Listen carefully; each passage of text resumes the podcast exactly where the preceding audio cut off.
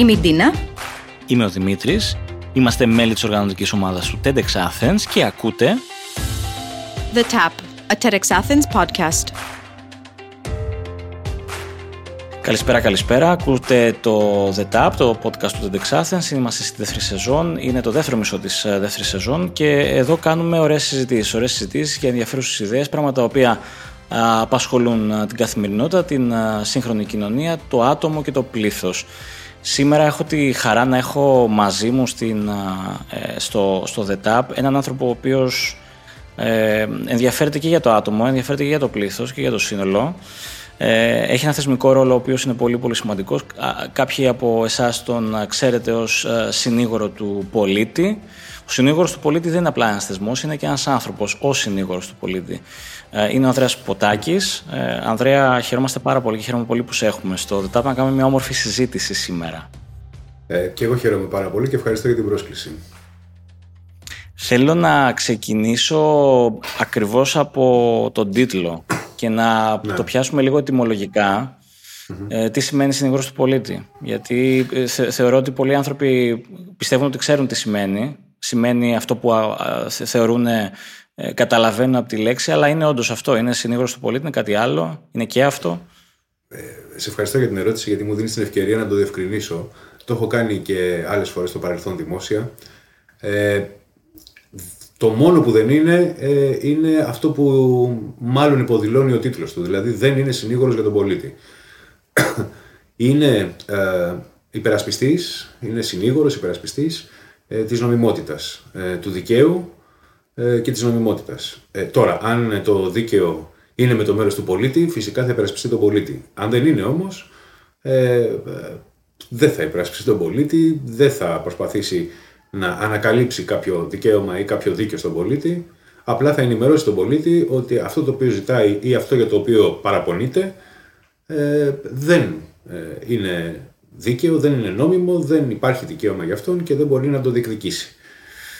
Έχει δηλαδή, αν θέλεις, και μια εξίσου εγώ νομίζω σημαντική υπηρεσία που παρέχει ο συνήγορος του πολίτη στους πολίτες, σε όσους καταφεύγουν στις υπηρεσίες μας δηλαδή, πολίτες ή επιχειρήσεις, να διευκρινίζει αν αυτό το οποίο για εκείνους φαίνεται ως κάποιο δικαίωμα που παραβιάζεται ε, είναι πράγματι έτσι και αξίζει ε, και πρέπει να το υπερασπιστούμε και αυτό κάνουμε κι εμείς και αξίζει και πρέπει να δικαιωθεί. Ε, να σου πω χαρακτηριστικά για παράδειγμα ότι σχεδόν κάθε έτος και αυτό αποτυπώνεται στην έκθεση που βγάζουμε κάθε χρόνο την αναρτούμε είναι διαθέσιμη online στο site μας και φυσικά θεσμικά ε, η υποχρέωσή μας είναι να την ε, υποβάλουμε στη Βουλή και να συζητείτε στη Βουλή. Περίπου το 30 με 40% των υποθέσεων που χειριζόμαστε κάθε έτος ε, δεν δίνουμε δίκαιο στον πολίτη. Συνεπώς είναι λίγο παραπλανητικός ο τίτλος συνήγορος του πολίτη τουλάχιστον δεν πρέπει να ερμηνεύεται ως συνήγορος για τον πολίτη. Δεν παίρνουμε πάντα το μέρος του πολίτη. Επαναλαμβάνω. Ο σκοπός μας είναι να εμπεδώνεται αυτό που λέμε δικαιοσύνη ε, και φυσικά νομιμότητα. Δηλαδή, ε, να διαπιστώνουμε κατά πόσο ένας ε, ε πολίτης ή μια επιχείρηση έχει κάποια νόμιμη βάση για να διεκδικεί αυτά που διεκδικεί έναντι των υπηρεσιών με τις οποίες έχει κάποια ε, διαφορά, κάποιο παράπονο, κάποια αισθάνεται ότι αδικείται. Αντρέα, ξέρω ότι το εύρος ε, των αρμοδιοτήτων του συνηγόρου του πολίτη είναι εξαιρετικά ευρύ, οπότε θα ήθελα να σε ρωτήσω, προτιμάς να πούμε περισσότερο για ποιους τομείς και για ποια ε, έτσι, πλαίσια αρμοδιοτήτων δεν είστε εσείς ο φορέας που πρέπει να απευθυνθεί κάποιος, από το να πιάσουμε όλα τα υπόλοιπα ε, δια, της, δια, έτσι, δια της ατόπου. Και να μας δώσει και μία, ε, αν θέλεις, εικόνα ε, με βάση τα αιτήματα που λαμβάνετε, ποιες είναι οι δύο-τρεις βασικές κατηγορίες ερωτημάτων, αν θέλουμε να τις κατηγοριοποιήσουμε, σχηματοποιήσουμε, που ο έτσι, Έλληνας πολίτης ή ο πολίτης, ο οποίος απευθύνεται στο σύνολο του πολίτη, ε, ασχολείται; Ναι, ε, ίσως είναι και για οικονομία χρόνου ευκολότερο να πούμε τι δεν, με τι δεν ασχολείται ή μάλλον σε τι δεν έχει αρμοδιότητα για να ασχοληθεί, παρά να το απλώσουμε. Ε, σε κάθε περίπτωση θα έλεγα πολύ συνοπτικά ότι αυτό το εύρος που λες και εσύ, που είπες και εσύ, των αρμοδιότητων του συνηγόρου του πολίτη εκτείνεται σε ό,τι μπορεί να φανταστεί κανείς ως ε, δημόσιο και δημόσια εξουσία και κράτος, δηλαδή ας φανταστούμε, για να το κάνω πιο σχηματικό, ας φανταστούμε ένα Υπουργικό Συμβούλιο. Ε, όλα τα χαρτοφυλάκια ε, εντάσσονται στο ε, πεδίο αρμοδιοτήτων του συνηγόρου του πολίτη. Ε, συμπληρωματικά βάζουμε την τοπική αυτοδιοίκηση, πρώτου και δεύτερου βαθμού, δήμοι και περιφέρειες και συμπληρωματικά σε αυτό, on top of this, βάζουμε και κάποιους τομείς ε, του ιδιωτικού τομέα, της ιδιωτικής οικονομίας. Ε, πολύ, πολύ ε, συγκεκριμένα, αυτά με τα οποία δεν μπορεί να ασχοληθεί ο συνήγορος του πολίτη και αυτό εκ του νόμου του, ε, είναι ζητήματα εξωτερικής πολιτικής ε, και ε, ζητήματα εθνικής ασφάλειας υπό τη μορφή των υπηρεσιών ασφάλειας, δηλαδή της ΑΕΠ. κατά τα λοιπά, Ξαναλέω, φανταστείτε ένα Υπουργικό Συμβούλιο, φανταστείτε όλα τα χαρτοφυλάκια δηλαδή άσκησης πολιτικής, δημόσιας πολιτικής, σε οποιοδήποτε επίπεδο της διακυβέρνησης, όπως τη λέμε πλέον. Ε, αυτό εντάσσεται και είναι και το κύριο αντικείμενο, αν θέλετε, του, αν θέλεις, του, ε, της δουλειάς του συνηγόρου του πολίτη. Τώρα, ε, αν θα έπρεπε να διακρίνω ένα top 3, ε, η ασφαλής επιλογή θα ήταν ε, όπως αυτή καταγράφεται στατιστικά, αποτυπώνεται στατιστικά, δηλαδή από τον όγκο από την πληθώρα των ε, αναφορών, όπως τις λέμε εμείς, καταγγελιών ή παραπώνων, όπως θέλεις το, το λέμε, ε, των ε, όσων απευθύνονται σε εμάς. Και εκεί νομίζω οι τρεις πρώτες κατηγορίες, εδώ και πάρα πολλά χρόνια, πάνω από δεκαετία θα έλεγα, είναι ζητήματα που έχουν να κάνουν με την φορολογική διοίκηση, με την εφορία, ζητήματα που έχουν να κάνουν με την ασφαλιστική διοίκηση, συντάξεις και προνοιακά επιδόματα και το τρίτο θα τοποθετούσα ζητήματα που έχουν να κάνουν με την προστασία του περιβάλλοντος. Ε, είτε αυτό είναι το φυσικό περιβάλλον, ε, είτε αυτό είναι το οικιστικό, το αστικό περιβάλλον. Δηλαδή και ζητήματα ενδεχομένως που σχετίζονται με τη χωροταξία, με την πολεοδομία και ούτω καθεξής. Αυτές είναι νομίζω οι βασικές τρεις κατηγορίες. Σε επίπεδο, επαναλαμβάνω, ε, όγκου ε, αναφορών, όγκου καταγγελιών. Είναι ποσοτικό το κριτήριο που χρησιμοποιώ και όχι ποιοτικό. Και το, το επισημαίνω αυτό διότι ε, η κάθε, το κάθε παράπονο, η κάθε καταγγελία ενός ε, αναφερόμενου, όπως τον λέμε εμείς, είτε είναι επαναλαμβάνω ιδιώτης, είτε είναι επιχείρηση, ε, έχει και ένα βαθμό πολυπλοκότητας. Ε, δεν είναι απαραίτητο ότι είναι ο ίδιος. Υπάρχουν ζητήματα τα οποία ε, και για τις δικές μας, αν θέλεις, υπηρεσίες είναι εύκολα επιλύσιμα ε, και γρήγορα επιλύσιμα, και υπάρχουν και άλλα τα οποία είναι εξαιρετικά σύνθετα και ενίοτε δεν λύνονται ε, απλά με μία παρέμβαση του συνηγόρου του πολίτη, ο συνήγορο του πολίτη εκεί χρησιμεύει για να αναδείξει το πρόβλημα, να περιγράψει το πρόβλημα. Παρένθεση εδώ, αυτό που συναντάμε πάρα πολύ συχνά είναι αυτός ο οποίος έρχεται σε εμάς και αισθάνεται ότι έχει ένα πρόβλημα και θέλει τη βοήθειά μας να το λύσει. Δεν ξέρει ποιο είναι το πρόβλημά του. Νομίζει ότι ξέρει ποιο είναι το πρόβλημά του, ή τουλάχιστον δεν ξέρει ποια είναι η αιστεία του προβλήματο, η, η αφορμή, η αιτία του προβλήματος, η αιστεία του προβλήματος, που πρέπει να επικεντρωθεί. Πολύ συχνά συμβαίνει αυτό. Και αυτό γιατί δεν ξέρει και ακριβώς πώς λειτουργεί το σύστημα συνολικά, έτσι. Ε, απαραίτητα δεν το ξέρει. Υπάρχει μια, υπάρχουν φοβερές επικαλύψεις, υπάρχουν ε, φοβερή συνθετότητα στην λήψη αποφάσεων, φοβερή πολυπλοκότητα, αν θέλεις, σε διαδικασίες. Ε, άρα θα έλεγα ότι υπάρχουν πάρα πολλές περιπτώσεις οι οποίες μπορεί να απασχολούν περισσότερο το δυναμικό μας και σε μεγαλύτερο εύρος χρόνου, βάθος χρόνου, ε, αλλά να μην αποτυπώνονται απαραίτητα ως ποσοτικά οι πιο μεγάλες κατηγορίες προβλημάτων που αντιμετωπίζουμε. Επανέρχομαι όμως και λέω ότι σε, με το ποσοτικό, με το αμυγός ποσοτικό κριτήριο, παραδοσιακά, τουλάχιστον πάνω από δεκαετία θα έλεγα και πριν από, από την επίσημη είσοδό μας στην εποχή των μνημονίων σαν χώρα, ε, ήταν αυτές οι τρεις κατηγορίες. Ε, εφορία, φορολογική διοίκηση, συντάξεις και πρόνοια, πρόνοια και περιβάλλον φυσικό και αστικό. Ε, μου, μου δίνεις επίσης ε, μία πάσα με τον τρόπο με τον οποίο απάντησες να, να διευκρινίσουμε κάτι ακόμα. Όταν λέμε πολίτης δεν εννοούμε απαραίτητα Έλληνας πολίτης, έτσι δεν είναι; Και αυτό είναι μία, έχεις και αυτό είναι μία, ναι, και αυτό είναι μία παρεξήγηση ενδεχομένως που δημιουργείται από τον τίτλο του θεσμού που εκπροσωπώ. Ε, δεν είναι μια... Κοίτα, είναι, είναι μια, ε, ένας τίτλος ο οποίος έχει εμπεδοθεί πλέον στη συνείδηση νομίζω της ελληνικής κοινωνίας ε, με όλα τα αυτά δεν είναι απόλυτα ακριβής, όπως είπα και στην αρχή. Και πράγματι, ε, ούτε συνήγορο είναι για τον πολίτη, ούτε αφορά μόνο τον ε, πολίτη, τον Έλληνα πολίτη. Ε, η αλήθεια είναι ότι στο, στις υπηρεσίες μας μπορεί να καταφύγει ο, οποιοδήποτε κατοικεί στη χώρα. Ε, είτε, και μάλιστα είτε κατοικεί νόμιμα είτε κατοικεί παράνομα, χωρίς νόμιμη άδεια ε, παραμονής, διαμονής και ούτω καθεξής. Ε, ε, και επαναλαμβάνω, ε, σε εμά καταφεύγουν και νομικά πρόσωπα και εταιρείες, επιχειρήσεις ε, που δραστηριοποιούνται στην Ελλάδα και πάλι δεν είναι απαραίτητο να είναι ελληνικές με οποιοδήποτε κριτήριο αν θέλεις να χρησιμοποιήσουμε για να τις κατατάξουμε ως ελληνικές. Είτε είναι το κεφάλαιο, είτε είναι η έδρα, είτε είναι οτιδήποτε άλλο. Ε, Συνεπώς, ναι, είμαστε. Το, η αρμοδιότητά μας εκτείνεται σε όλη την ελληνική επικράτεια. Οτιδήποτε γίνεται μέσα στην ελληνική επικράτεια, ίσως είναι πιο ασφαλές και πιο ακριβές, να το πούμε έτσι, ε, και αποτελεί ε, ζήτημα δημόσιας πολιτικής ή και σε κάποιους τομείς, ειδικά σε ό,τι αφορά για παράδειγμα ζητήματα ε, ίσης μεταχείρισης, ε, αποφυγής δηλαδή διακρίσεων πάσης φύσεως ή ζητήματα που, που σχετίζονται με δικαιώματα ανηλίκων, εκεί υπάρχει πλήρης παρέμβασή μας και στον ιδιωτικό τομέα. Δεν διακρίνουμε δηλαδή αν η πηγή του προβλήματος εστιάζεται σε κάποια δημόσια υπηρεσία ή σε κάποιον ιδιώτη εργοδότη, να το πω έτσι. Να πιάσω μία, έναν από τους τρεις πυλώνες που ανέφερες ότι ε, απασχολούν αρκετά τον πολίτη και να το φέρω και προφανώς και στο, στο κομμάτι της επικαιρότητας υπό την έννοια ότι ε, βρεθήκαμε κάνουμε μια πρώτη συζήτηση για να συζητήσουμε να βγάλουμε τη ρεχοκαλιά της ε, σημερινής ε, συνάντησης ψηφιακής πριν από δύο-τρεις εβδομάδες όταν ήδη είχε πληγεί από την πρώτη θεομηνία περιοχή της Θεσσαλίας και να βρισκόμαστε εδώ είναι αρχές Οκτώβρη που γράφουμε το, το συγκεκριμένο επεισόδιο συνέβη και δεύτερο περιστατικό.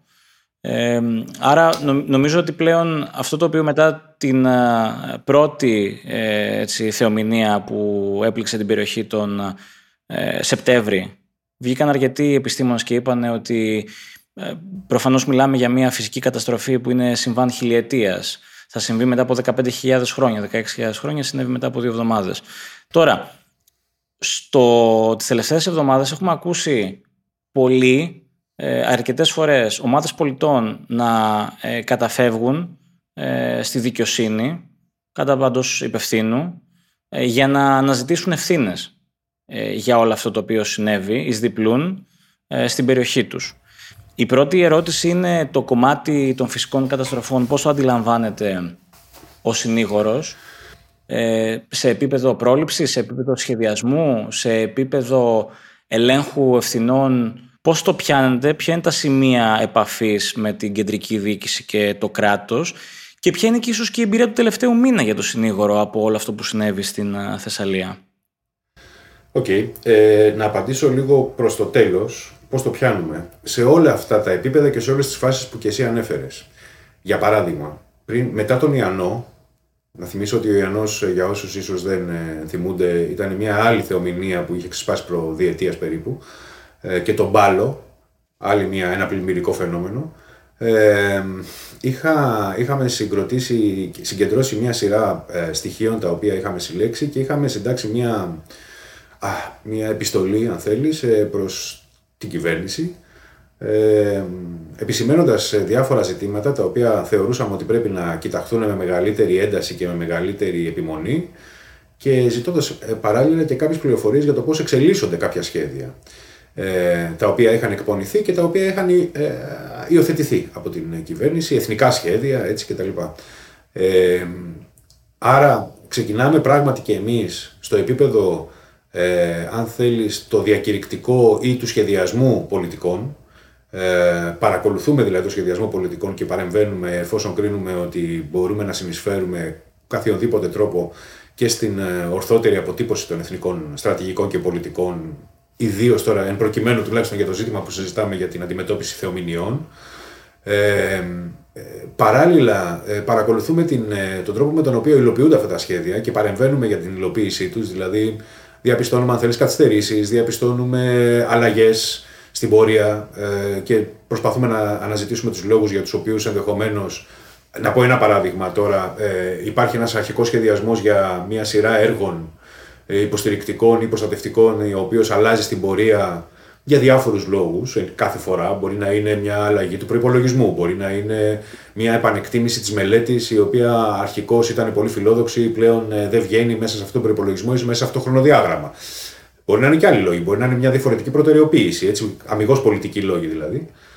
Παρακολουθούμε λοιπόν και την υλοποίηση ε, και παρακολουθούμε φυσικά και, το, παρακολουθούμε και τις υπηρεσίες του δημοσίου οι οποίες είναι από το δικό τους, από τις δικές τους αρμοδιότητες επιφορτισμένες να ελέγχουν το πώς εξελίσσονται αυτά, γιατί υπάρχουν και εσωτερικές υπηρεσίες στην ελληνική διοίκηση που παρακολουθούν την υλοποίηση όλων των έργων και των προγραμμάτων, όχι μόνο για ζητήματα ή τέλος πάντων για υπόνοιες ε, διαφθοράς κατά την υλοποίηση και άρα κακής εκτέλεσης, ε, αλλά και μόνο και μόνο για να διαπιστώνουν ότι όλοι οι εμπλεκόμενοι φορείς κάνουν τη δουλειά τους και όπως πρέπει. Και φυσικά εν τέλει παρακολουθούμε και την ε, ε, κατάληξη η οποία στη συγκεκριμένη περίπτωση, σε ό,τι αφορά δηλαδή τα ε, φαινόμενα των πλημμυρών που βιώσαμε τα, τον τελευταίο μήνα, ε, σχετίζεται κυρίως με τις ε, πολιτικές οι οποίες ε, ήδη έχουν ανακοινωθεί και φαντάζομαι ότι θα αναπτυχθούν και πιο ολοκληρωτικά το επόμενο διάστημα που έχουν να κάνουν και με την αποκατάσταση υποδομών αλλά και με την αποζημίωση πληγέντων. Ε, ήδη, μπορώ να σου πω, ε, κάτι που δεν με εκπλήσει βέβαια, έχει αρχίσει να συσσωρεύεται αρκετός αριθμός παραπώνων συμπολιτών μας ε, για διάφορους λόγους που σχετίζονται με τις αποζημιώσεις που είχαν ανακοινωθεί. Με τις πλατφόρμες που είχαν ανοίξει, δηλαδή δυσκολία ε, πρόσβαση στην πλατφόρμα, δυσκολία ε, αποτύπωσης όλων των στοιχείων. Είναι και φυσιολογικό γιατί πολλοί από αυτούς έχουν χάσει το σύνολο των στοιχείων τους ή το, το βιός τους που λένε, τον οικοκυριό. Ε, οπότε πολλά από τα στοιχεία τα οποία ενδεχομένως είτε ζητούνται τώρα ή θα απαιτηθούν αργότερα, για παράδειγμα για την αποζημίωση παραγωγής για τους αγρότες, θα είναι δύσκολο να ε, συλλεγούν. Ε, ήδη πάντως συγκεντρώνουμε, αρχίζουμε να συγκεντρώνουμε έναν ε, ανησυχητικά αυξανόμενο αριθμό ε, παραπώνων από τους ε, κατοίκους της περιοχής από τους πολίτες δηλαδή οι οποίοι ε, ανήκουν στις ομάδες οι οποίες δικαιούνται και της πρώτης αποζημίωσης για τις οικοσκευές αλλά και του προγραμματισμού που υπάρχει για γενναιότερες και ευρύτερες ε, αποζημιώσεις και αποκαταστάσεις ε, είτε ιδιωτικών παραγωγών είτε ε, έργων, δημοσίων έργων. Υπάρχει μια μεγάλη καταστροφή στις υποδομές στην περιοχή. Το οποίο αν, αν μου επιτρέπεις θέλω να κάνω ένα σχόλιο σε αυτό γιατί αυτό είναι που απασχολεί αν θέλεις και διαχρονικά και το συνήγορο και άλλες υπηρεσίες και άλλους ανθρώπους εν γέννη. Και θα ήθελα να κάνω το εξής σχόλιο, γιατί ε, ε αισθάνομαι πολλές φορές ότι στη χώρα μας ε, ε, ή ζούμε κάποια μέρα της μαρμότας ε, ή ε, τέλος πάντων η, το εύρος της δικής μας ε, μνήμης είναι τρομακτικά μικρό. Αισθανόμαστε έκπληξη, κατάπληξη, ευνηδιασμό ενίοτε ε, όταν συμβαίνει κάτι και διαπιστώνουμε τα όρια των δυνατοτήτων της, ε, του ελληνικού κράτους, ε, σαν, να έχουμε, σαν να έχει περάσει μια ολόκληρη δεκαετία, δεκαπενταετία από πάνω μας και να ήταν μια μέρα. Δεν πρέπει να ξεχνάμε ότι το κράτος ε, το ελληνικό, η ελληνική πολιτεία, χρεοκόπησε. Δεν μπορούμε να το ξεχνάμε αυτό. Νομίζουμε ότι επειδή βγήκαμε από μια αυστηρή επιτήρηση πριν από πέντε χρόνια και μπήκαμε σε μια πιο χαλαρή επιτήρηση, διότι περί αυτού πρόκειται, ε, ή ότι επειδή πήραμε μια επενδυτική βαθμίδα και άρα το κόστος του δανεισμού μας έχει μειωθεί κατά τη σε σχέση με το παρελθόν, ότι ξαφνικά έχει αποκατασταθεί η πραγματικότητα στα προ-μνημονιακών χρόνων ε, επίπεδα. Αυτό δεν είναι έτσι. Δεν είναι έτσι στο βιωτικό μας επίπεδο, ακόμα εξακολουθεί να είναι πολύ πιο χαμηλό από ό,τι ήταν το 2009, δεν είναι έτσι στο ε, ας δώσουμε και έτσι και δείκτες, δεν είναι έτσι στο ΑΕΠ μας, έτσι εξακολουθούμε να είμαστε πολύ πιο χαμηλά σε επίπεδο ΑΕΠ από ό,τι ήμασταν το 2009, επαναλαμβάνω, 15 χρόνια πριν, έτσι. Ε, και δεν είναι έτσι και στο επίπεδο απόδοσης ε, αυτό που λέμε κρατικού μηχανισμού εν γέννη, σε όλους τους τομείς. Είτε αυτός είναι τομέας ε, ε, κοινωνικού κράτους, έτσι, είτε είναι τομέας ε, αντιμετώπισης ε, έκτακτων, έκτακτων συνθήκων. Λοιπόν, το κράτος, το κράτος, το ελληνικό δημόσιο, το, ό,τι καταλαβαίνει ο καθένας ως κράτος, ο πυρήνος τουλάχιστον του κράτους, ε, υπέστη ε, τρομερά πλήγματα όλη αυτή την περίοδο, από τα οποία δεν έχει συνέλθει και θα πάρει πάρα πολύ καιρό να συνέλθει. Τώρα, αυτό συνέβη και σε ένα κράτος το οποίο ουδέποτε ήταν δομημένο ορθολογικά και ουδέποτε λειτουργούσε όπως ενδεχομένως θα μπορούσε να λειτουργεί, γιατί έχουμε δει κράτη να λειτουργούν ορθολογικά, στην Ευρώπη τουλάχιστον. Δηλαδή το να προσθέτεις μια κατάσταση που προκλήθηκε από τη χρεοκοπία και σχετίζεται με, την, ε, με τον περιορισμό συνολικά επενδύσεων στο κράτος και όταν λέω επενδύσεων δεν μιλάω επενδύσεων μόνο σε επίπεδο υποδομών, σε επίπεδο προγραμμάτων, ε, δημοσίων έργων κλπ. Αλλά μιλάω και σε επίπεδο επενδύσεων στο ανθρώπινο δυναμικό του. Ε, που είναι κρίσιμο. πρέπει να το, να το αντιληφθούμε αυτό ότι έρχεται σε ένα κράτος το οποίο ούτως ή άλλως ήταν προβληματικό. Πάσχιζε να πλησιάσει, να προσεγγίσει τα ελάχιστα, τα ελάχιστα επίπεδα αυτού που θεωρούμε ένα σύγχρονο ευρωπαϊκό κράτος. Δεν ήταν για κανένα πρωτοπόρο κράτος. Δηλαδή να κάνουμε μερικές παραδοχές και να μην τις ξεχνάμε ποτέ. Σωστά. Μην θεωρούμε ότι από τη μία μέρα στην άλλη ε, μπορεί να γίνουν φανταστικά πράγματα μόνο και μόνο επειδή ξαφνικά, επαναλαμβάνω, πήραμε μια επενδυτική βαθμίδα. Το ότι πήραμε μια επενδυτική βαθμίδα δεν σημαίνει ότι έχουμε μηχανισμούς αντιμετώπισης ε, τέτοιων κρίσεων, έτσι, σε ενέργεια, σε δράση, σε ετοιμότητα. Και έχεις πολύ δίκιο. Μου δίνεις μια πάσα να, να ρωτήσω το εξής, ότι ε, στις, ε, στις δυτικές δημοκρατίες λέμε ότι πολλές φορές ακόμα και η κεντρική διοίκηση να μην υπάρχει, αν υπάρχουν μηχανισμοί και θεσμοί ε, που λειτουργούν ανεξάρτητα από κάποιο κυβερνών ε, κόμμα, λειτουργούν τα πράγματα. Και το, και το ερώτημα εδώ είναι, εσείς ως συνήγορος του πολίτη, ε, ο τρόπος με τον οποίο εμπλέκεστε στην παρακολούθηση του, του, του παραγόμενου από τον κάθε κυβερνητικό σχηματισμό έργου ή νομοθετικής, ε, νομοθετικής, των νομοθετικών διεργασιών. Η φύση εμπλοκής σας είναι εκτελεστική, δηλαδή λέτε κάτι και πρέπει να συμμορφωθεί ε, κάποια γενική γραμματεία, κάποιο υπουργείο, κάποιος θεσμός. Ε, είναι συμβουλευτική, Πώς ακριβώς λειτουργεί αυτό, δηλαδή ποιο είναι το βάθος της εμπλοκής και, της, ε, και του δικού σας involvement στις, στις, στις διαδικασίες αυτές; Ναι, ευχαρίστω να το διευκρινίσω. Ε, πρωτού όμως ε, ε, τοποθετηθώ σε αυτό, στο ερώτημα ε, ακριβώς, ήθελα να κάνω ένα σχόλιο στο, στην εισαγωγή του ερωτήματός σου, ε, που αναφέρθηκε για ελεγκτικούς μηχανισμούς και για τον τρόπο με τον οποίο λειτουργεί ο έλεγχος στο δημόσιο εν γέννη. Εκεί εγώ νομίζω ότι είναι πραγματικά το μεγάλο στοίχημα. Και να το συνδέσω και με αυτά που έλεγα προηγουμένως. Είμαι της άποψης, ανήκω σε αυτούς τέλος πάντων, που θεωρούν ότι το κράτος είναι ένας μεγάλος οργανισμός. Okay.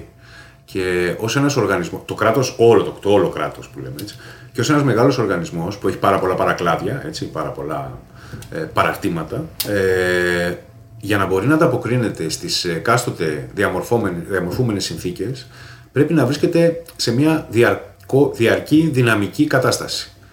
Ε, να βρίσκεται δηλαδή σε μια κατάσταση στην οποία να είναι ανα πάσα ώρα έτοιμο να προσαρμοστεί στα νέα δεδομένα. Έτσι. Δεν μπορεί να είναι στατικό. Πρέπει να είναι σε δυναμική κατάσταση. Ε, αυτό τι, κατά τη γνώμη μου, ε, και με δεδομένο ξαναλέω την εμπειρία, ότι δεδομένη την εμπειρία που έχει περάσει η χώρα και εξακολουθεί να περνάει επιμένω, ε, και, θα, και θα ταλαιπωρηθεί από αυτή την εμπειρία, από αυτή την περιπέτεια έστω, ε, για αρκετό χρόνο ακόμα, ε, μέχρι να ξαναέρθει σε κάποιο balance η κατάσταση. Ε, αυτό σημαίνει λοιπόν ότι το κράτος δεν μπορεί να είναι αυτό που ήταν τη δεκαετία του 90, τη δεκαετία του 80, τη δεκαετία του 70. Νομοτελειακά δεν μπορεί να είναι, έχει αλλάξει ο κόσμος, έχουν αλλάξει οι προκλήσεις, έχουν αλλάξει οι απαιτήσεις. Ε, αλλά και να, και να μην είχαν αλλάξει, το ελληνικό κράτος δεν θα μπορούσε να ανταποκριθεί πλέον. Έτσι. Οπότε έχει δύο εμπόδια, αν θέλεις, να, να αντιμετωπίσει η ελληνική περίπτωση, προκειμένου να έρθει σε, κάποια, ε, σε κάποιο κράτος πατερούλη που ενδεχομένως κάποιοι εξημών ε, το φαντασιωνόμαστε ενίοτε όταν βρισκόμαστε σε δυσκολία. Έτσι, ότι κάποιο κράτος μαγικό χέρι θα έρθει και θα μας δώσει τη λύση σε ένα πρόβλημα το οποίο αντιμετωπίζουμε. Γι' αυτό λοιπόν νομίζω ότι η, μετα, η μετάλλαξη αυτή του κράτους που συντελείται και συντελείται σταδιακά εδώ και δεκαετίες έτσι, και στην Ελλάδα, με καθυστέρηση αλλά συντελείται. Δηλαδή συρρυκνώνεται το κράτος, μεγενθύνεται ο ιδιωτικός τομέας, όλο και περισσότερες υπηρεσίες που κάποτε παρέχονταν από το κράτος παρέχονται πλέον από, την, από τον ιδιωτικό τομέα ε, και το κράτος ε, αλλάζει ρόλο. Okay. Δεν είναι πάροχος υπηρεσιών πλέον. Ε, εκεί όμως το κρίσιμο είναι, για να έρθω στο, στο εισαγωγικό σου σχόλιο, εκεί το κρίσιμο για μένα είναι η ενίσχυση όλων των ελεκτικών μηχανισμών. Δηλαδή, όσο το κράτος. Ε, για, για οποιοδήποτε λόγο. Στην Ελλάδα, διότι δεν μπορεί κιόλας. Σε άλλες χώρες, διότι έχει κάνει μια ανάλυση, μια εκτίμηση και βλέπει ότι ενδεχομένως και συμφέρει οικονομικά και συμφέρει και σε επίπεδο ποιότητας παρεχόμενων υπηρεσιών να μην τις παρέχει αυτό, να τις παρέχει ένας άλλος φορέας ε, για λογαριασμό του ε, εκεί πρέπει να ενισχύονται πάρα πολύ οι ελεγκτικοί μηχανισμοί, προκειμένου να μην υπάρχουν στρεβλώσεις και στην οικονομία, να μην υπάρχουν αδικίες και στην κοινωνία και πράγματι το, η ποιότητα της υπηρεσίας η οποία παρέχεται για, για λογαριασμό ή στο όνομα του κράτους να είναι αυτή ε, την οποία, η οποία αξίζει και αρμόζει ε, στους πολίτες. Άρα είμαι πάρα πολύ υπέρ του όσο, ιδίως του όσο πιο πολύ συρρυκνώνεται το κράτος, τόσο πιο πολύ να ενισχύονται οι ελεγκτικοί του μηχανισμοί. Δηλαδή να αλλάζει από παροχικό κράτος σε κράτος ελεγκτή ε, των δραστηριοτήτων, των λειτουργιών έτσι κτλ. Τώρα έρχομαι και στο ερώτημά σου, μετά από αυτή τη μεγάλη εισαγωγή, ε, για να πω το εξής. Ο ρόλος του συνηγόρου του πολίτη πάλι ίσως έχει να κάνει με μια στρεβλή ε, ε αντίληψη που ε, ενδεχομένως πολλοί κόσμος έχει για το τι είναι ο συνήγορο του πολίτη. Ο ρόλος του συνηγόρου του πολίτη, κατεξοχήν, είναι να προσπαθεί να αναζητά τη λύση η οποία ικανοποιεί και τα δύο μέρη τα οποία έχουν μια διαφορά. Λειτουργεί δηλαδή κατά κάποιο τρόπο ως ένας διαμεσολαβητής. Συνεπώς, ο ρόλος του συνηγόρου του πολίτη δεν είναι απαραίτητα να, κουνήσει, να κουνήσει το δάχτυλο είτε στο κράτος, στη διοίκηση, είτε σε έναν πολίτη ο οποίος ενδεχομένως ε, καταχρηστικά ε, ενεργεί και νομίζει ότι έχει δικαιώματα τα οποία δεν, δεν υπάρχουν. Ε, ο ρόλος του κράτους είναι, ο ρόλος του συνηγόρου είναι κατά κύριο λόγο να διαπιστώσει κατά πόσο υπάρχει ένα common ground σε αυτούς τους δύο. Ε, μία λύση η οποία να είναι αυτό που λένε ε, οι φίλοι μας οι, ε, οι αγγλόφωνοι win-win. Δηλαδή εμείς το έχουμε μεταφράσει ως τη λογική του θετικού αθρίσματος.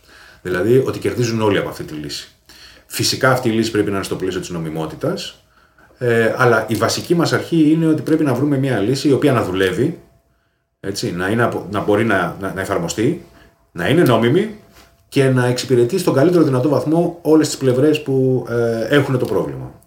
Τώρα, για να γίνει αυτό, ε, όλοι οι συνήγοροι σε όλο τον κόσμο, γιατί ο συνήγορος είναι ένας θεσμός διεθνής, ε, υπάρχει σε, όλ, σε όλες σχεδόν τις δημοκρατίες, σίγουρα σε όλες τις δημοκρατίες της Ευρώπης ε, και στις περισσότερες χώρες του κόσμου, για να γίνει αυτό, ο συνήγορος του πολίτη έχει ένα ρόλο ε, όχι εκτελεστικό με την έννοια που ανέφερες, αλλά έχει ένα ρόλο, αν θέλεις, δεν θα έλεγα μόνο συμβουλευτικό, γιατί κάνει και, έχει και ελεκτικό, υποπτικό ρόλο ο συνήγορος, αλλά στο κομμάτι αυτό ακολουθεί έτσι ένα μια πιο soft approach, ε, προσπαθώντας ε, με την πειθό να διαμορφώσει τις συνθήκες για να καταλήξουν τα μέρη σε μια κοινή συνισταμένη, σε μια κοινή λύση, στην αποδοχή μιας κοινής λύσης. Δηλαδή, ο συνήγορος του πολίτη δεν επιβάλλεται δια της ε, ομής εξουσίας, να το πω έτσι, της δικής του ομής εξουσίας, επιβάλλεται ή προσπαθεί να επιβάλλεται δια της ε, απόλυτα τεκμηριωμένης θέσης που παίρνει, η οποία δεν μπορεί να αμφισβητηθεί. Δηλαδή αυτό είναι το, το εργαλείο, το όργανο που, με το οποίο εμείς ε, λειτουργούμε. Ε, κάνουμε μια πολύ βαθιά μελέτη κάθε υπόθεσης, καταλήγουμε σε ένα συμπέρασμα για το τι ισχύει, τι δεν ισχύει, τι μπορεί να γίνει, τι δεν μπορεί να γίνει και αυτή η ανάλυση που έχουμε κάνει και είναι στη διάθεση φυσικά και των μερών, του πολίτη, των πολιτών ε, και της διοίκησης, είναι κάτι το οποίο είναι έτσι τεκμηριωμένο, έτσι δομημένο, που δεν μπορεί να αμφισβητήσει κανείς ότι έτσι έχουν τα πράγματα. Άρα πώς είναι δυνατόν να μην ακολουθήσεις κάτι το οποίο αποδέχεσαι ότι έτσι έχει; Αυτή είναι η λογική του συνηγόρου γενικότερα. Ε, δηλαδή να πείσουμε για την ε, τεκμηρίωση την οποία ε, παρουσιάζουμε και να βοηθήσουμε τους δύο, τα δύο μέρη ε, να συνενέσουν ότι πράγματι έτσι έχουν τα πράγματα και άρα αυτές είναι οι δυνατότητες που υπάρχουν. Δηλαδή να καταλήξουν και, ξέρεις, και λίγο από μόνοι τους στο ότι αφού το λέει ο συνήγορος έτσι είναι. Ο τρόπος με τον οποίο απαντάς με, με κάνει να σκεφτώ ότι είστε με, με μια θετική έννοια, ένα, ένα πολύ χρήσιμο νομικό εργαλείο, από την έννοια ότι από τη στιγμή που ερμηνεύεται με βάση το κράτος δικαίου και τους νόμους, ε, στην πραγματικότητα είστε εργαλείο νομιμότητας, υπό την έννοια ότι αν, αν ένα Υπουργείο, αν μια Γενική Γραμματεία θέλει να προωθήσει κάτι ε, το οποίο έρχεται στη χώρα μας, για παράδειγμα, ως αποτέλεσμα κάποιες ευρωπαϊκής οδηγίας, που μπορεί να παρουσιάσει και κοινωνικές προστριβές ως κομμάτι συζήτησης, λειτουργείται καταπραγητικά ε, υπέρ του κράτους δικαίου, γιατί ακριβώς εξηγείται, ερμηνεύεται τον νόμο και εξηγείται για ποιο λόγο πρέπει να συμβεί αυτό, έτσι. Ναι, ε, έτσι είναι. Ε, ο ρόλος μας αυτός είναι. Ο ρόλος μας είναι να υπερασπιζόμαστε το κράτος δικαίου, ό,τι αυτό σημαίνει ε, στην ένωμη μας τάξη, ε, δηλαδή το εύρος του τι, τι σημαίνει κράτος δικαίου. Ε, ε, είναι πολύ συχνό φαινόμενο γιατί πράγματι η δική μας, το δικό μας οπλοστάσιο δεν είναι, περιορίζεται αν θέλεις μόνο στο, στην παραγωγή του εθνικού δικαίου και των εθνικών πολιτικών ε, αλλά σίγουρα ενημερώνεται εξίσου ίσως και περισσότερο από το, τα, τα ευρωπαϊκά δρόμενα και το διεθνές γίγνεσθε.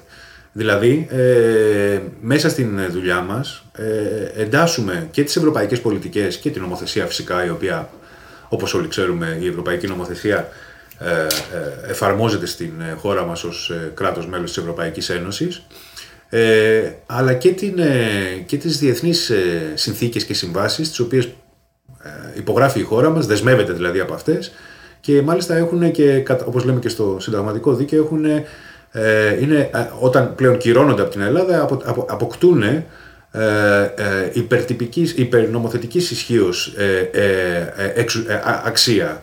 Δηλαδή είναι ισχυρότερη από ένα νόμο που θα ψηφιστεί από το Ελληνικό Κοινοβούλιο, ακριβώς γιατί είναι δεσμευτικές συνθήκες διεθνείς.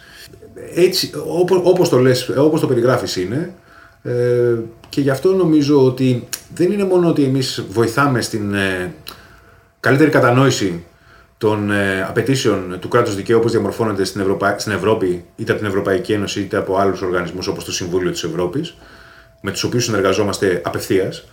Ε, νομίζω ότι αποτελούμε και αυτό που χωρίς μεγάλη έπαρση θα έλεγα ε, και κατά κάποιο τρόπο θεματοφύλακες αυτού του κράτους δικαίου. Δηλαδή είμαστε αυτοί που χτυπάνε τα καμπανάκια όταν διαπιστώνουμε ότι υπάρχουν παραβιάσεις ε, των βασικών αρχών του κράτους δικαίου και αυτές οι επισημάνσεις, αυτά τα καμπανάκια τα κρούμε όχι μόνο στην, στις εκάστοτε ελληνικές κυβερνήσεις και διοικήσεις αλλά επαναλαμβάνω και απευθείας στους διεθνείς οργανισμούς και, στις, ε, και στην Ευρωπαϊκή Ένωση με την οποία συνεργαζόμαστε απευθείας γιατί, και, γιατί έχουμε και αρμοδιότητες που μας δίνουν αυτοί οι οργανισμοί απευθείας. Δηλαδή λειτουργούμε λίγο και σαν το μακρύ χέρι αν θέλεις στην ελληνική πραγματικότητα ε, ε, αυτών των οργανισμών. Ε, αναφερόμαστε σε αυτούς, ε, εκθέτουμε την κατάσταση σε αυτούς, στον ΟΗΕ για παράδειγμα πηγαίνουμε, στο Συμβούλιο της Ευρώπης όπως είπα προηγουμένως, φυσικά στην Ευρωπαϊκή Ένωση ε, και καταγράφουμε ακριβώς επειδή έχουμε το, την καλή αν θέλεις εικόνα της ανεξάρτητης αμερόληπτης αρχής, καταγράφουμε την κατάσταση στη χώρα μας, κάνουμε δηλαδή ουσιαστικά μια ε, έναν ε, έλεγχο ως προς το κατά πόσο η ελληνική πολιτεία είναι πλήρως εναρμονισμένη με τις δεσμεύσεις που έχει αναλάβει. Ε, έναντι ε, ε, ξένων οργανισμών, έναντι της Ευρωπαϊκής Ένωσης ή έναντι διεθνών οργανισμών του ΟΗΕ, του Συμβουλίου της Ευρώπης και το καθεξής. Οπότε είμαστε και κατά κάποιο τρόπο συνολικά ένας ε, ε, ελεγκτής, επόπτης του βαθμού συμμόρφωσης της χώρας μας με, ε, ε, με το κράτος δικαίου και με τις υποχρεώσεις που αναλαμβάνει σε κάθε τομέα πολιτικής. Να σε πάω στο κομμάτι της, ε, να σε πάω στο κομμάτι της υγείας, υπό την έννοια ότι η υγεία είναι τις τελευταίες δεκαετίες επί μακρόν ένα θέμα συζήτησης ε, για την εκάστοτε ε, κυβερνητική πλειοψηφία, ένα, ένα θέμα τριβή στο δημοσιο διάλογο.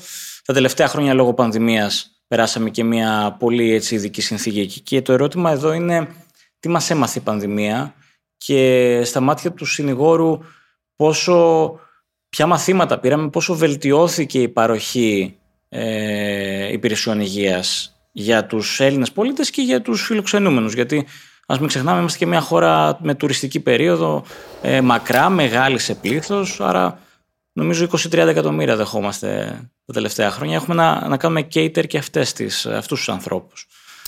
Ναι, αφήνω στο τέλος το, τη διάσταση που δίνεις ε, για την, ε, για την αύξηση των απαιτήσεων λόγω ε, του τουριστικού χαρακτήρα της χώρας μας, γιατί όντως καλό είναι να το συζητήσουμε αυτό μετά.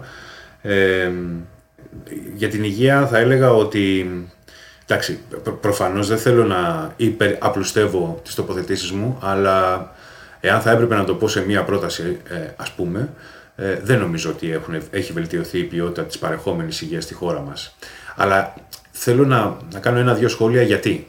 Να εξηγήσω δηλαδή, ή τουλάχιστον να ερμηνεύσω, γιατί ενδεχομένως η δική μου ερμηνεία να μην είναι και η μόνη ε, ε, στέρεη και, και, και σοβαρή.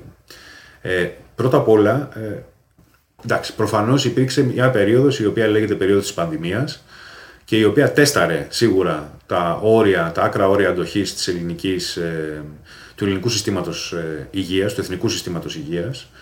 Ε, και όταν λέω Εθνικού Συστήματος Υγείας, δεν μιλάω μόνο για το δημόσιο σύστημα υγείας, μιλάω για όλο το, για όλο το σύστημα υγείας, παρεχόμενης υγείας, υπηρεσιών υγείας στη χώρα. Διότι θυμίζω, γιατί ξαναλέω, φοβάμαι ότι στη χώρα μας έχουμε μνήμη έτσι, χρυσό ψαρού.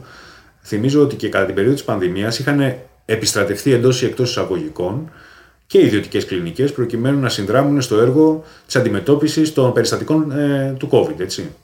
Ε, άρα ήταν ένα συνολικό σύστημα το οποίο λειτουργήσε με έκτακτες ε, συνθήκες. Ε, θα έλεγα το εξής λοιπόν. Το ένα ήταν πράγματι ήταν ένα σοκ, ήταν μια, ένα φοβερό τεστ η πανδημία. Ε, ήταν τεστ όχι μόνο για την ελληνική ε, δημόσια υγεία, ήταν τεστ για όλες τις δημόσιες υγείες όλου του κόσμου, έτσι προφανώς. Και όλες, μηδεμίας εξαιρουμένης, θα έλεγα ότι δοκιμάστηκαν πολύ. Ε, δυσκολεύτηκαν πάρα πολύ να ανταπεξέλθουν. Τι κάναμε εδώ; Και νομίζω ότι αυτό ε, κατά κάποιο τρόπο ε, συγκράτησε λίγο τα πράγματα και δεν εκτραχύνθηκαν ίσως στο βαθμό που θα, ενδεχομένως θα είχαν εκτραχυνθεί αν ακολουθεί το διαφορετική πολιτική. Εδώ, στη χώρα μας εννοώ, εδώ ε, λήφθηκαν μέτρα ε, αυστηρά περιοριστικά, περιορισμού δηλαδή, στον ε, πληθυσμό, σχετικά νωρίς σε σχέση με άλλες χώρες. Δηλαδή, εκεί που βλέπαμε άλλες χώρες που υπήρχε μια αντίδραση κοινωνική, ξέρεις, για τις μετακινήσεις, για όλα αυτά τα πράγματα.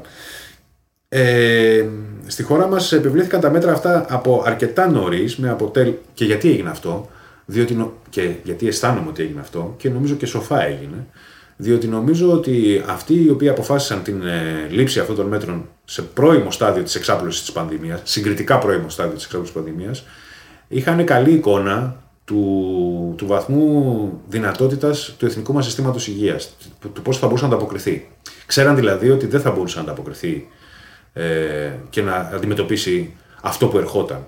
Και γι' αυτό προτίμησαν να, να επιβληθούν μέτρα περιοριστικά, προκειμένου να, ε, κατά αυτόν τον τρόπο να μην εξαπλωθεί η πανδημία, όχι δηλαδή να θεραπευθεί ή να αντιμετωπιστεί ιατρικά εφόσον ε, κολούσαμε και εφόσον εξαπλωνόταν στον πληθυσμό. Έτσι, ήταν ένα, ένα, ένας τρόπος αντιμετώπισης αυτός, Ακριβώς επειδή το σύστημα υγείας μας ε, δεν θα μπορούσε να ανταποκριθεί. Γιατί δεν θα μπορούσε να ανταποκριθεί, επανέρχομαι στην προηγούμενη συζήτηση που έχει να κάνει με το ποιο ήταν η κατάσταση, ποια ήταν και ποια εξακολουθεί να είναι η κατάσταση του κράτους μας μετά από 10-12 χρόνια μνημονία και, και συρρήκνωση δημοσιονομική. Υπάρχει έλλειψη προσωπικού, αυτό είναι δεδομένο. Ε, υπάρχει μια καθυστέρηση, αν θέλεις, και στην αναδιοργάνωση του συστήματος υγείας. Έχουν, γίνει, έχουν ξεκινήσει κάποιες συζητήσεις για για το κατά πόσο θα πρέπει να υπάρχουν τόσα νοσοκομεία, για παράδειγμα, όσα υπάρχουν με πλήρη, με πλήρη ε, ανάπτυξη όλων των ε, μονάδων. Έτσι. Ε, ή αν θα πρέπει να υπάρξουν κάποια μορφή συγχωνεύσεις εντός ή εκτός εισαγωγικών, προκειμένου να υπάρχουν λιγότερα νοσοκομεία στην επικράτεια, αλλά να είναι πληρέστερα. Ε, γίνονται κάποιες συζητήσεις, αλλά είναι ακόμα σε επίπεδο συζήτησης. Δεν υπάρχουν μελέτες, νομίζω, ε, τουλάχιστον σε, σε τέτοια ανάπτυξη, που να καταλήγουν σε συμπεράσματα τα οποία να είναι αξιοποιήσιμα, να το πω έτσι. Ε, υπήρχε, υπάρχει υποχρηματοδότηση ή μάλλον υπάρχει η κακή αξιοποίηση των χρηματοδοτικών πόρων στον τομέα της υγείας εδώ και πάρα πολλά χρόνια ε, συζητάμε για εξωφρενικές πατάλες στον τομέα της υγείας έτσι, είτε αυτό είναι στον τομέα του φαρμάκου, είτε είναι στον τομέα των, του εξοπλισμού του υγειονομικού, είτε είναι στον τομέα των υπηρεσιών που παρέχονται. Ε, οπότε γενικώ το κομμάτι της υγείας ήταν προβληματικό στην Ελλάδα. Ήταν μάλλον περισσότερο προβληματικό από ό,τι ήταν σε άλλες χώρες. Ήταν και αφημένο, ήταν λίγο παρατημένο. Ε, ήρθε και η πανδημία και έδεσε που λένε το γλυκό. Ε, δηλαδή δημιουργήθηκαν συνθήκες ε, αρκετά δύσκολες. Εμείς αντιμετωπίσαμε για παράδειγμα ε, κατά τη διάρκεια της πανδημίας μια, ε, ένα από τα προβλήματα που αντιμετωπίσαμε ήταν το πρόβλημα που, που κλήθηκαν να διαχειριστούν όσοι δεν έπασχαν από COVID. Ε, αλλά έπασχαν από διάφορες ασθένειες. Οτιδήποτε άλλο. Χρόνιες ασθένειες, ε, σοβαρές ασθένειες. Ε, όλοι οι συνάνθρωποι μας, να το πω έτσι, όπως λες και εσύ, γιατί δεν είναι μόνο οι Έλληνες πολίτες, είναι όλοι όσοι κατοικούν στη χώρα. Οι οποίοι είχαν ανάγκη ε, κάποιας θεραπείας να προστρέξουν, να καταφύγουν δηλαδή στις υπηρεσίες του Εθνικού Συστήματος Υγείας ή γενικότερα και κλινικών, επαναλαμβάνω, ιδιωτικών, γιατί και αυτές είχαν επιστρατευτεί για την αντιμετώπιση του, του κορονοϊού, του COVID. Ε, δυσκολεύονταν να, να, να πάρουν τις υπηρεσίες αυτές. Υπήρχαν αναβολές, καθυστερήσεις ε, ε, χειρουργείων Ε, διότι δεν γίνονταν χειρουργία, έτσι. Ε, μεγάλες αναβολές, μεγάλες καθυστερήσεις.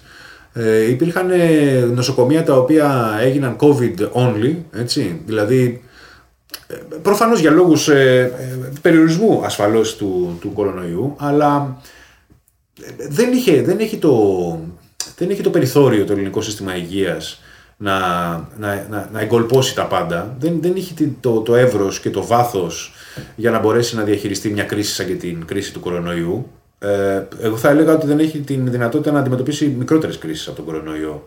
Ε, αυτό είναι ένα μάθημα το οποίο έχουμε πάρει. Και θέλω να επιμείνω σε αυτό, ειλικρινά. Δηλαδή θέλω να επιμείνω, στο, γιατί πρέπει να το κάνουμε να γίνει συνείδηση σε όλους μας. Όταν λέμε κράτος, όταν λέμε δημόσια υπηρεσία, όταν λέμε ας πούμε σύστημα υγείας, όταν λέμε σύστημα παιδείας, έτσι. Δεν ξέρω πώς το φαντασιωνόμαστε πολλοί από εμάς. Νομίζουμε ότι μπορεί να τα κάνει όλα. Όχι, δεν μπορεί. Ειδικά στη χώρα μας, υπό τις συνθήκες που έχουν διαμορφωθεί, μπορεί να κάνει λίγα. Ε, ας κάνει λίγα, αλλά θα κάνει σωστά και καλά. Δηλαδή, να μπούμε λίγο σε αυτή τη λογική. Γιατί αν, αν περιμένουμε ότι θα τα κάνει όλα, συνέχεια θα βρισκόμαστε σε μια ξέρεις, ε, ε, κατάσταση του ανικανοποίητου, λίγο της, ε, ε, της ενόχλησης, λίγο του να παραπονιόμαστε. Πρέπει να το καταλάβουμε αυτό. Δεν είναι ευχάριστο να το καταλάβουμε προφανώς και εγώ θα ήθελα να έχω ένα, ένα σύστημα υγείας ε, το οποίο να παρέχεται μέσα από τις εισφορές που πληρώνω ως εργαζόμενος και το οποίο να, είναι να, να παρέχει τα πάντα, να φυσάει, έτσι, να είναι cutting edge στις τεχνολογίες, cutting edge στην, στην επιστήμη, στις, ε, στις θεραπείες. Ε, δεν γίνεται αυτό. Δεν μπορεί να γίνει. Πρέπει να το παραδεχτούμε. Πρέπει να το αποδεχτούμε μάλλον. Ε, δεν μπορεί να γίνει για πάρα πολλούς λόγους. Δεν μπορεί να γίνει γιατί ε, για τους λόγους που προανέφερα, για το πού βρισκόταν και πού βρίσκεται, δεν μπορεί να γίνει διότι για να μπορέσει να κάνει το άλμα, το leap forward που λέγανε στο παρελθόν, ε, θα απαιτηθούν τεράστιες επενδύσεις σε ένα βάθος μεσοπρόθεσμο που από ό,τι αντιλαμβάνομαι ούτε προτεραιότητα αποτελούν για τις ε, διαδοχικές εκάστοτε κυβερνήσεις ούτε υπάρχει αυτή η δυνατότητα. Να υπάρξει τέτοια δηλαδή ριζική αναδιάταξη του προπολογισμού της χώρας ώστε να φύγουν τόσο μεγάλα κονδύλια για να μπορέσει να ορθοποδήσει ένα σύστημα υγείας. Έρχομαι τώρα στο τελευταίο σημείο που έλεγες, το οποίο επιτείνει ακόμα περισσότερο, αν θέλεις, το, το πρόβλημα σε ό,τι αφορά το, την υγεία και το τι είδους υγεία παρέχεται στη χώρα μας. Είναι γεγονός και νομίζω ότι δεν χρειάζεται και πολλή ανάλυση και πολλή σκέψη.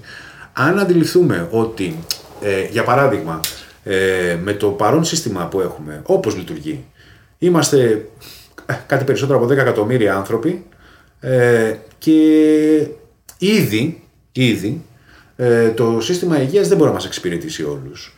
Δεν μπορεί να μας εξυπηρετήσει όλους και, για τον τρόπο, και εξαιτίας του τρόπου με τον οποίο είναι οργανωμένο, αλλά και γιατί έχει και το σύστημα υγείας, όπως και όπως έλεγα προηγουμένως όλο το κράτος, έχει επιλέξει να μεταψυχηματιστεί. Δηλαδή το, η υγεία πλέον δεν παρέχεται τόσο πολύ, μάλλον δεν παρέχεται, ε, σκοπός του συστήματος υγείας δεν είναι να παρέχει υπηρεσίες αποκλειστικά.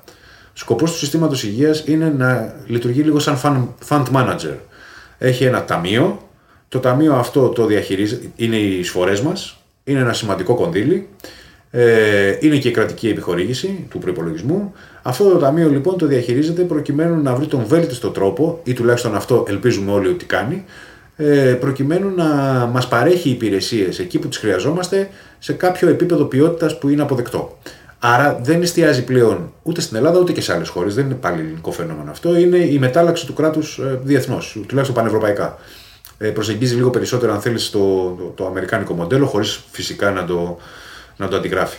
Ε, ε πλέον δηλαδή ε, πάμε σε ένα μοντέλο στο οποίο ενδιαφέρει η ποιότητα της παρεχόμενης υπηρεσίας και όχι ο πάροχος. Έτσι. Άρα έχει και αυτό το ζήτημα να αντιμετωπίσει το σύστημα υγείας, δηλαδή μεταλλάσσεται εδώ και χρόνια, μεταλλάσσεται σταδιακά και φυσικά υπάρχουν προβλήματα σε κάθε αλλαγή. Υπάρχουν δηλαδή προβλήματα μέχρι να ορθοποδήσει και να βρει λίγο τη, το, την περπατησιά του που λέμε.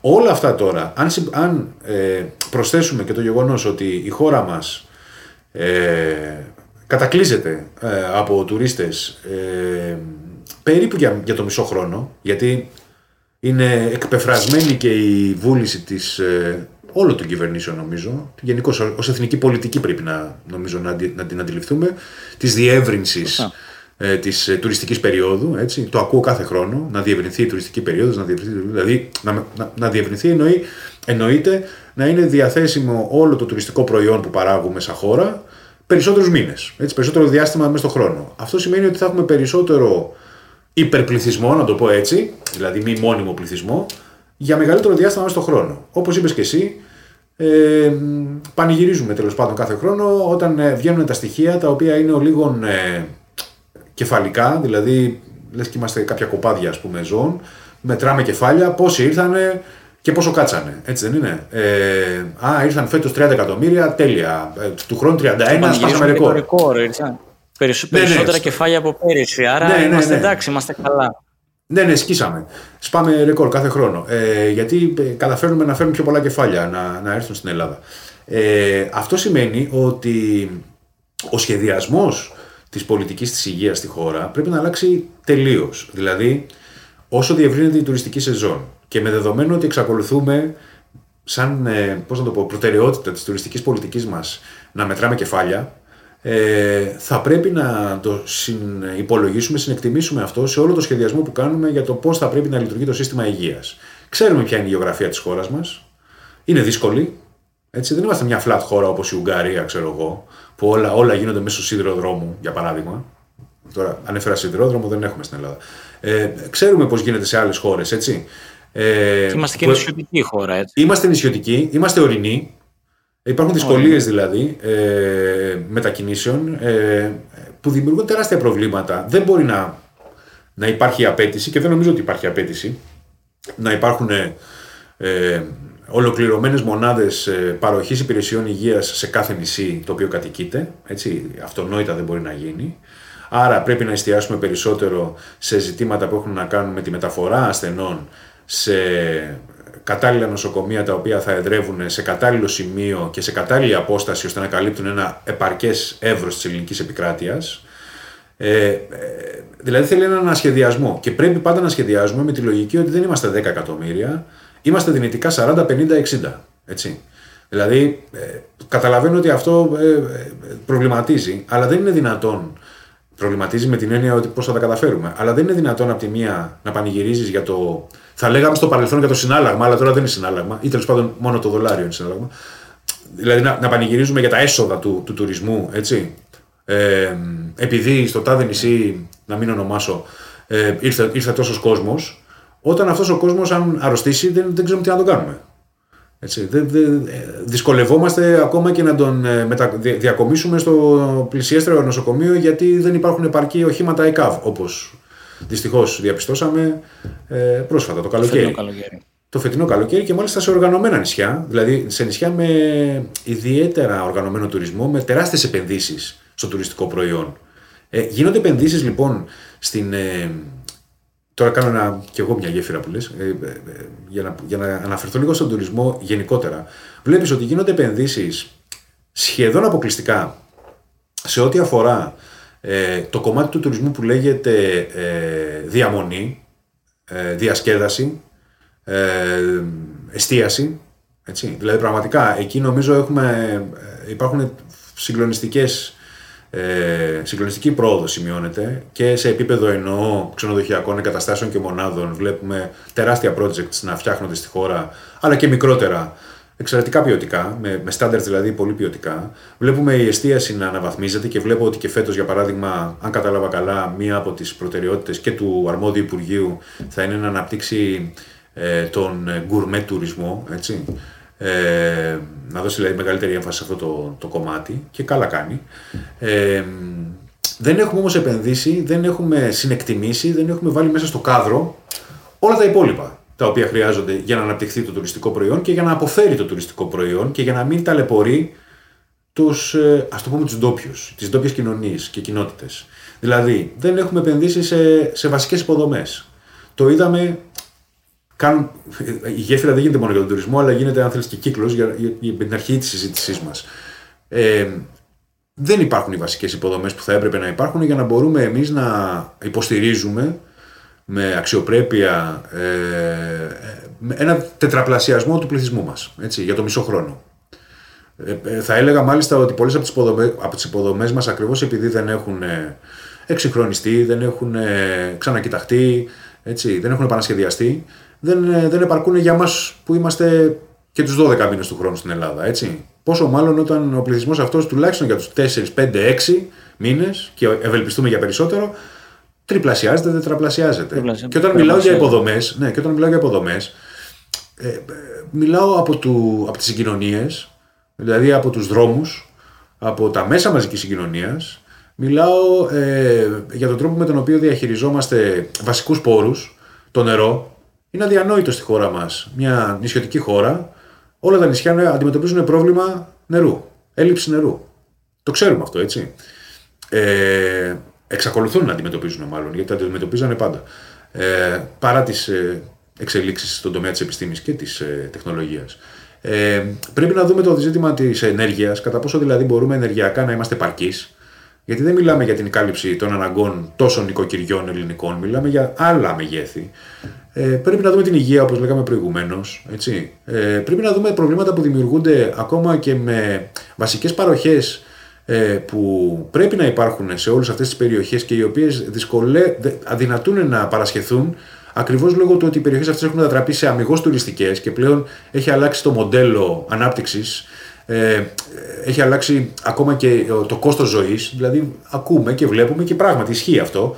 Βλέπουμε πολλούς ανθρώπους οι οποίοι πάνε να δουλέψουν στο νησί και δεν βρίσκουν να μείνουν γιατί τα ενίκια είναι πανάκριβα. Πάνε, πάνε δάσκαλοι, πάνε γιατροί, δεν, δεν έχουν τη δυνατότητα να, να μείνουν στο νησί με, με ευκολία διότι ε, το κόστος διαμονής τους εκεί ενδεχομένως είναι και εξίσου ή ίσως και μεγαλύτερο από την Αθήνα.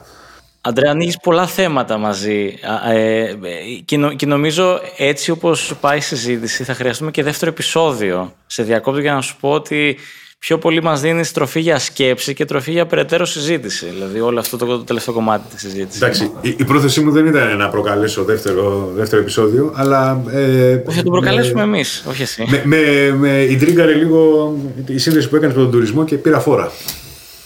Γιατί και, και το ερευνούμε έκανε... αυτό το θέμα. Να σου πω γιατί. Γιατί το ερευνούμε αυτό το θέμα. Είναι δηλαδή ένα από τα ζητήματα που ερευνούμε αυτή την περίοδο. Θα βγάλουμε μια έκθεση, ε, ελπίζω, στο επόμενο διάστημα, που θα είναι και οριζόντια έκθεση και θα πιάνει όλα, όλα τα κομμάτια που ψηλοανέφερα για τον τουρισμό, δηλαδή όλες τις ε, εκφάνσεις που επηρεάζονται από αυτό που λέμε τουριστική ανάπτυξη. Είναι το περιβάλλον, είναι οι υποδομές, έτσι, είναι οι άνθρωποι που εργάζονται εκεί, ε, είναι όλο το σύστημα το οποίο υποστηρίζει τον τουρισμό που μπορεί να είναι ε, σε επίπεδο φορολογικών ε, κινήτρων, για παράδειγμα. Έτσι. Είναι νέα, νέα projects τα οποία πρέπει να δούμε στην Ελλάδα πώς θα εισαχθούν και που θα δημιουργήσουν νέες αγορές Παράδειγμα, δεν θέλω να, να ξεκουράσω, αλλά παράδειγμα σου φέρω, συζητάμε εδώ και καμιά 15 νομίζω χρόνια για τα υδροπλάνα και τα υδατοδρόμια. Ναι, πολύ σωστά. Ναι, δηλαδή ε, είναι σημαντικό να, πάντα να ανοίγουμε και νέες αγορές, νέους τομείς για να έρθει η επένδυση. Η Ελλάδα χρειάζεται επενδύσεις. Η Ελλάδα, ξαναλέω, δεν έχει ξεπεράσει την, ε, τη, τη δραματική ας πούμε, εμπειρία ή περιπέτεια που έζησε προ λίγων ετών. Χρειάζεται επενδύσεις, χρειάζεται νέες επενδύσεις οι οποίες πρέπει να έρθουν από κάπου. Το κράτος δεν έχει τα χρήματα ακόμα για να επενδύσει ή να υπερεπενδύσει όπως χρειάζεται, από κάπου πρέπει να προσελκυστούν. Άρα πρέπει να ανοίξουμε καινούργιες δυνατότητες στους επενδυτές. Sorry, πήρα φορά και μας δίνεις πάτημα και για άλλες συζητήσεις. Ε, θα σε δεσμεύσουμε και άλλες φορές λοιπόν, είτε εδώ είτε σε άλλα formats. Ε, και το ακούσατε πρώτο εδώ, θα έχουμε και συνέχεια στη συζήτηση αυτή. Τελευταία ερώτηση. Ε, στο πρώτο σκέλος ε, της συζήτησης για την ε, υγεία, νομίζω ότι ο τρόπος με τον οποίο περιέγραψες την έτσι, ανάγκη για ένα reality check που πρέπει να κάνουμε όλοι και ως πολίτες σε σχέση με το τι μπορεί, μπορεί να κάνει το κράτος ε, ε, περιγράφεις σε ένα νέο κοινωνικό συμβόλαιο με κάποιο τρόπο μέσα σε πολλά εισαγωγικά και το ερώτημα εδώ είναι είναι η κότα που κάνει το αυγό ή το αυγό την κότα; Δηλαδή αυτό προέρχεται πιο πολύ από την ανάγκη των πολιτών για ε, να βάλουν ρεαλισμό στην, στη, στη, στο προσδοκόμενο από το κράτος ε, αποτέλεσμα της, της δικής του ανάμειξης της ζωής τους ή, ή είναι δουλειά και των ε, του πολιτικού προσωπικού αν θέλεις να θέσει ένα πλαίσιο πιο ρεαλιστικό και να πει ότι πρέπει να βάλουμε προτεραιότητες ή πρέπει να γίνουν μαζί αυτά. Θα έλεγα ότι θα πρέπει να γίνουν μαζί. Θα έλεγα ότι αυτή η σχέση είναι αμφίδρομη και αλληλοϊποστηριζόμενη. Αλλά αυτά θα τα έλεγα για να είμαι, ε, ε, πώς να το πω τώρα, να είμαι λίγο στρογγυλός στην τοποθέτηση. Ε, η ουσία για μένα είναι ότι κατά την εκτίμησή μου τουλάχιστον το πολιτικό προσωπικό, ειδικά στη χώρα μας, όποτε επιχείρησε να μιλήσει με ρεαλισμό ε, στο, στον πληθυσμό, ε, δεν πέρασε το μήνυμα. Ο πληθυσμός ακόμα θέλει να, να ακούει πράγματα που του αρέσουν. Κατά, κατά κύριο λόγο. Έτσι. Δεν θέλει να ακούει, δεν θέλει να αντιμετωπίζει την πραγματικότητα, του είναι πάρα πολύ δυσάρεστη, ε, του είναι αλγινή, θέλει να ζει στο bubble του, στο παραμύθι του, θέλει να ζει τέλος πάντων σε κάποια ε, λίγο ωρεοποιημένη, εξοραϊσμένη κατάσταση, ε, ε, εκδοχή της πραγματικότητας. Το καταλαβαίνω εν μέρη, όλοι το θέλουμε αυτό, έτσι. είναι και ψυχολογικό, ψυχολογική ανάγκη πώς λένε. Ε, οπότε θα έλεγα ότι για να μπορέσει και ο κόσμος να αρχίσει να μπαίνει σε αυτή τη λογική, ότι έχουμε αλλάξει, ότι αλλάζουμε συνεχώς, ότι οι απαιτήσεις είναι διαφορετικές σε σχέση με τη δεκαετία του 60, του 70 που ζούσαν οι γονείς μας, ξέρω εγώ, και αναπτύσσανε τη δραστηριότητά τους, έτσι, του 80, δεν ξέρω, ανάλογα με την ηλικία του καθενός. Ε, έχει αλλάξει τελείως ο κόσμος. Έχει αλλάξει ο τρόπος ε, ε, πώς να το πω, ανάπτυξης των οικονομιών, έχει αλλάξει ο τρόπος διασύνδεσης των οικονομιών. Ο ανταγωνισμός έχει γίνει παγκόσμιος. Έχουν, έχουν, έχουν γίνει συγκλονιστικές αλλαγές τα τελευταία 50-60 χρόνια στον κόσμο. Δεν μπορούμε λοιπόν να κοιτάμε την ε, πραγματικότητα με ένα πρίσμα, ε, κάτω από ένα πρίσμα ε, πολύ πεπερασμένο, πολύ ξεπερασμένο. Πρέπει να είμαστε ρεαλιστές. Ε, εδώ νομίζω συμβάλλει και, αν θέλεις και μια υπηρεσία, η αρχή, τέλος πάντων την οποία εκπροσωπώ, να βάζει και λίγο ρεαλισμό, να προσπαθεί να εισάγει το ρεαλισμό στη, στο δημόσιο διάλογο και στη συζήτηση και στην ε, νοοτροπία του κόσμου, του, αυτού που έρχεται σε εμάς. Γι' αυτό, γι αυτό έλεγα και στην αρχή ότι εμείς δεν του δίνουμε πάντα δίκιο. Δεν του λέμε ναι, ναι, ναι, του χτυπάμε την πλάτη και του λέμε εμείς είμαστε εδώ για σένα. Όχι, δεν είναι αυτός ο ρόλος μας και δεν κάνουμε αυτό το πράγμα. Σου λέω περίπου 30 με 40% του λέμε δεν έχεις δίκιο, φίλε μου ή αγαπητή μου. Ε, λυπούμεθα, ε, αυτά που λες δεν ισχύουν. Δηλαδή, καλό είναι να καταλάβεις ότι δεν ισχύουν για να μην νομίζεις κι εσύ ότι κάποιος σε αδικεί. Ε, Θέλω να πω λοιπόν ότι είναι μια προσπάθεια που πρέπει σε όλη, στην οποία πρέπει όλοι να επενδύσουμε και όλοι πρέπει να κάνουμε ο καθένας το κομμάτι του. Και εμείς οι πολίτες, ως πολίτες, ενεργοί ή μη ενεργοί, να, να αρχίσουμε να σκεφτόμαστε πραγματικά ρεαλιστικά για να μπορούμε να είμαστε και επικοδομητικοί και στην κριτική μας. Δηλαδή, όταν ζητάς παράλογα πράγματα, δεν, δεν, δεν βοηθάς ε, να, προχωρήσει το, να προχωρήσει το σύστημα. Όταν όμως ξέρεις ακριβώς πώς λειτουργεί το σύστημα, όπως πιστεύω ότι ξέρουμε εμείς, και μπορείς να κάνεις στοχευμένες προτάσεις για την μερική βελτίωσή τους, ε, εκεί κάνεις ένα βήμα παραπέρα. Θέλει και από τους δύο. Θέλει και από τους δύο. Το πολιτικό ε, προσωπικό, ε, δυστυχώς, ε, δεν ξέρω, τώρα δεν θέλω να χρησιμοποιώ έτσι, βαριές εκφράσεις, αλλά σε, σε κάποιες, κάποιες περιπτώσεις νομίζω εξυπηρετείται από, μια, από τη διατήρηση μιας λογικής, ε, δεν θα το έλεγα πελατειακής σχέσης με τους ε, ψηφοφόρους, αλλά μιας λογικής ότι εγώ θα σου λέω αυτά που θες να ακούσεις, εσύ θα κάνεις ότι τα πιστεύεις, κάπως έτσι. Δηλαδή είναι ένα περίεργο σχήμα αυτό, στο οποίο είμαστε συνεννοημένοι ότι κατά κάποιο τρόπο είναι ένα παράλληλο, μια παράλληλη πραγματικότητα, ε, αλλά εσύ θα μου λες αυτά που θέλω να ακούσω, εγώ θα ευχαριστιέμαι που τα ακούω, θα, θα ξέρω εντωμεταξύ ότι αυτά που μου λες δεν πρόκειται να γίνουν γιατί δεν μπορούν να γίνουν και είμαστε όλοι καλά. Ε, αυτό πρέπει να το, να το βελτιώσουμε λίγο, πρέπει να το δουλέψουμε, έτσι δεν είναι. This was The Tap, a TEDx Athens podcast. Created, produced, and hosted by the TEDx Athens team. Sound editing and mixing by Matrix Recording Studio in Athens, Greece.